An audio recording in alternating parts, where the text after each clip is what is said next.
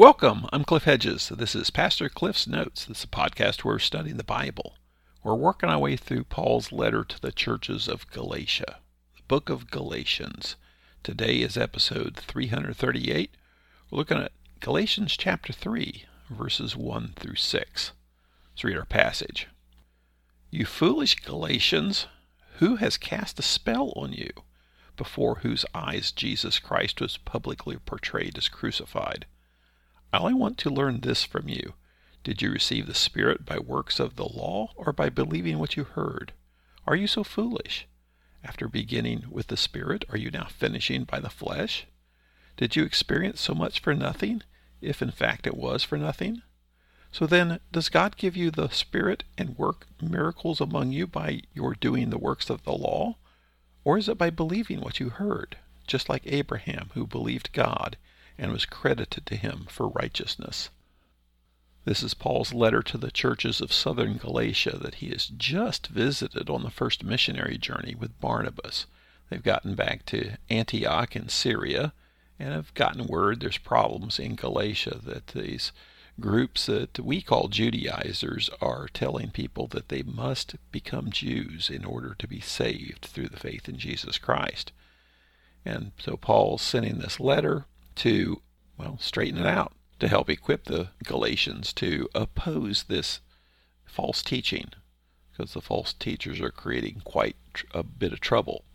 They've not yet had the Jerusalem Council of Acts 15, in which the full leadership of the church in Jerusalem with the apostles and elders, they'll put it in writing with this letter that they then take to the Gentile churches. So Paul's combating this prior to the Jerusalem Council. Chapters 1 and 2, Paul basically give his the history of his not so much his life, but his encounter with the gospel. And then in the end of chapter 2, he wrapped it all up and basically said, so if you know all this what the false teachers are telling you is true, then Christ died for nothing. There was no reason for the crucifixion. And you might think, well, okay, that's that's it. He said all there needs to be said. He could all right, sign the letter and send it to Galatia, and and that would be it. But no, he goes on because now in chapters three and four, he gives this deep theological argument about justification by faith. It's more than just saying it. He's going to bring out a lot of Old Testament to show this because he's dealing with people who are being influenced by Jewish people who are saying, no, you've got to become Jewish. So he's going to use the Old Testament. Now, Paul believes the Old Testament. All the Jews believe the Old Testament, but it's not just a, uh, a reference book that he's using as for proof text. He believes in the the Word of God, and he is using the Old Testament verses here when he uses them as thus saith the Lord. And this is you got to believe this because this is from the Word of God.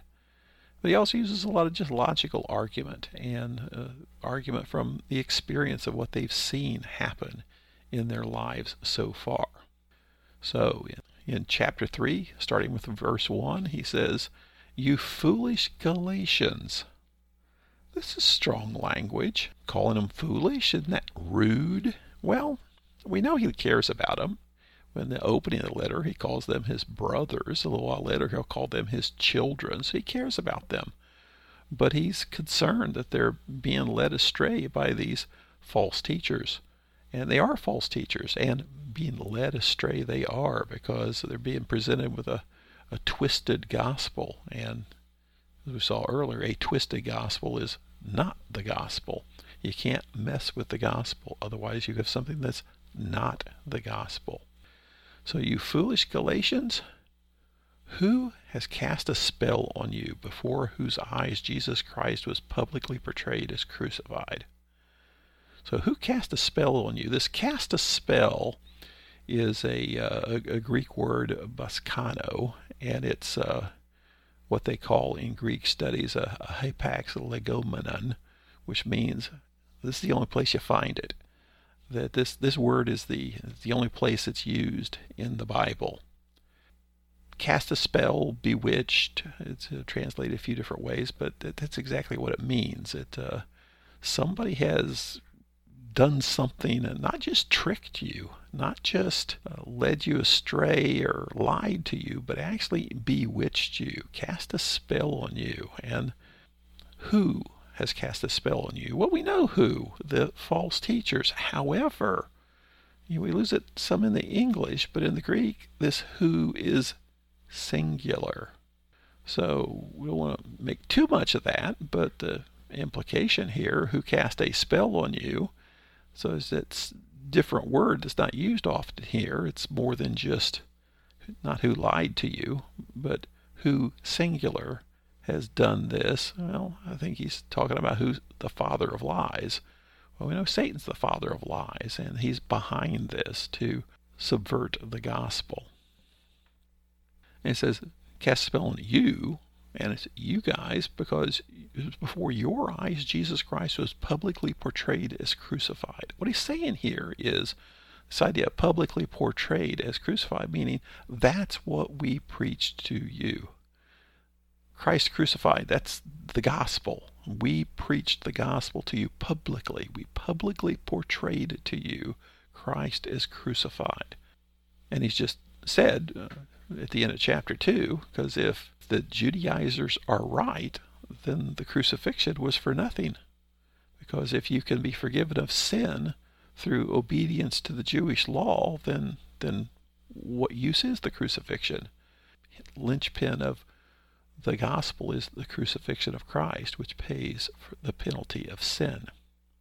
We preached that to you. You saw it, but somebody has bewitched you and led you astray. Verse 2. Here he begins a series of six questions, pointed questions. And they're not difficult questions. Let's look through them and see. Verse 2, he says, I only want to learn this from you. First question did you receive the Spirit by the works of the law or by believing what you heard? Well, there's an obvious answer to this question. If they would, you know, actually truthfully answer the question, well, no, they received the Holy Spirit through faith, by believing. That's when they received the Holy Spirit, not by following the Jewish laws. So his first question here, well, how'd you get the Holy Spirit in your life? Was it by the belief in the gospel through faith or through following the law, like the Judaizers say you got to do. So the Holy Spirit, that, that work right there, that's evidence that what I'm telling you is correct.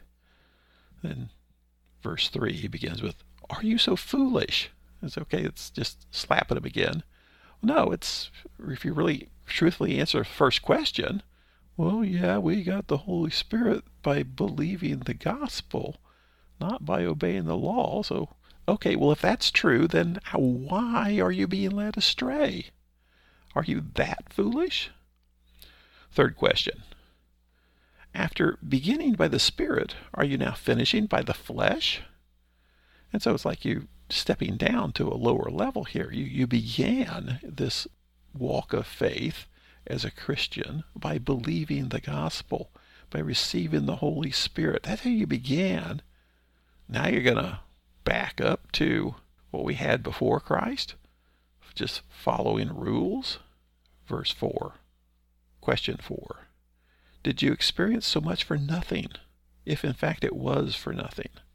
This is uh, challenging them. Okay, all the things you have experienced with the Holy Spirit, with the work of God in your life, seeing the gospel at work, did that count for anything? If if it counted for something. Why are you going back to the law? Then verse 5, which is question 5. So then, does God give you the Spirit and work miracles among you by your doing the works of the law? Well, the answer is obviously no. They saw the Holy Spirit at work. We saw miracles at work before they were being led astray by the Judaizers. So Paul's challenging them to all the things that happened when he was there, all the things that happened when they believed, all the things that happened when they received the Holy Spirit. And he's saying, did, did that mean anything? So how can people show up and say, well, no, that you really can't be a follower of Christ unless you do these things? Maybe you weren't watching. Then second half of verse 5, question 6. So he's first asked, Did give you the Spirit and work miracles by doing works of the law? Or question six, or is it by believing what you heard? Just like Abraham who believed God and it was credited to him for righteousness. Included verse 6 here, just to give the continuity here of the sixth question and the continuity of uh, believing what you heard, like Abraham. We're actually going to talk about Abraham next time because the next uh, bit of his theological argument is looking at the example of Abraham. So we'll, we'll, we'll hold off on talking about Abraham, but this is the, the contrary. Did you see the Holy Spirit and work miracles by doing the works of the law, or was it by believing what you heard? And this is kind of a repeat of the uh, first question back up in verse 2 Did you receive the Spirit by the works of the law or believing what you heard? So, for, first question Did you receive the Spirit by that? And then the, the last question is Did you see the work of the Spirit, the miracles, by following the law or by believing what you heard? So his challenge to him is here he's not making any Old Testament arguments or anything. He's just based on their experience. You all received the Holy Spirit when you believed. And didn't that mean anything? You saw the works of the Holy Spirit after you believed. You were saved when you believed. And now people show up saying, eh, no, that wasn't right. No. That's why he says, You foolish Galatians, who bewitched you? Who cast a spell on you? Then verse 3, Are you so foolish? So he sounds like he's being rude, but he cares about them. And so he, these, these questions here. They're, they're not tough theological questions. They're based on the experience that the people he's writing the letter to, they were there. They saw it. They experienced it. And so he's challenging them. Didn't you see what happened when we were there with you? Thanks for joining me. Join me again next time as I continue working through Paul's letter to the Galatians.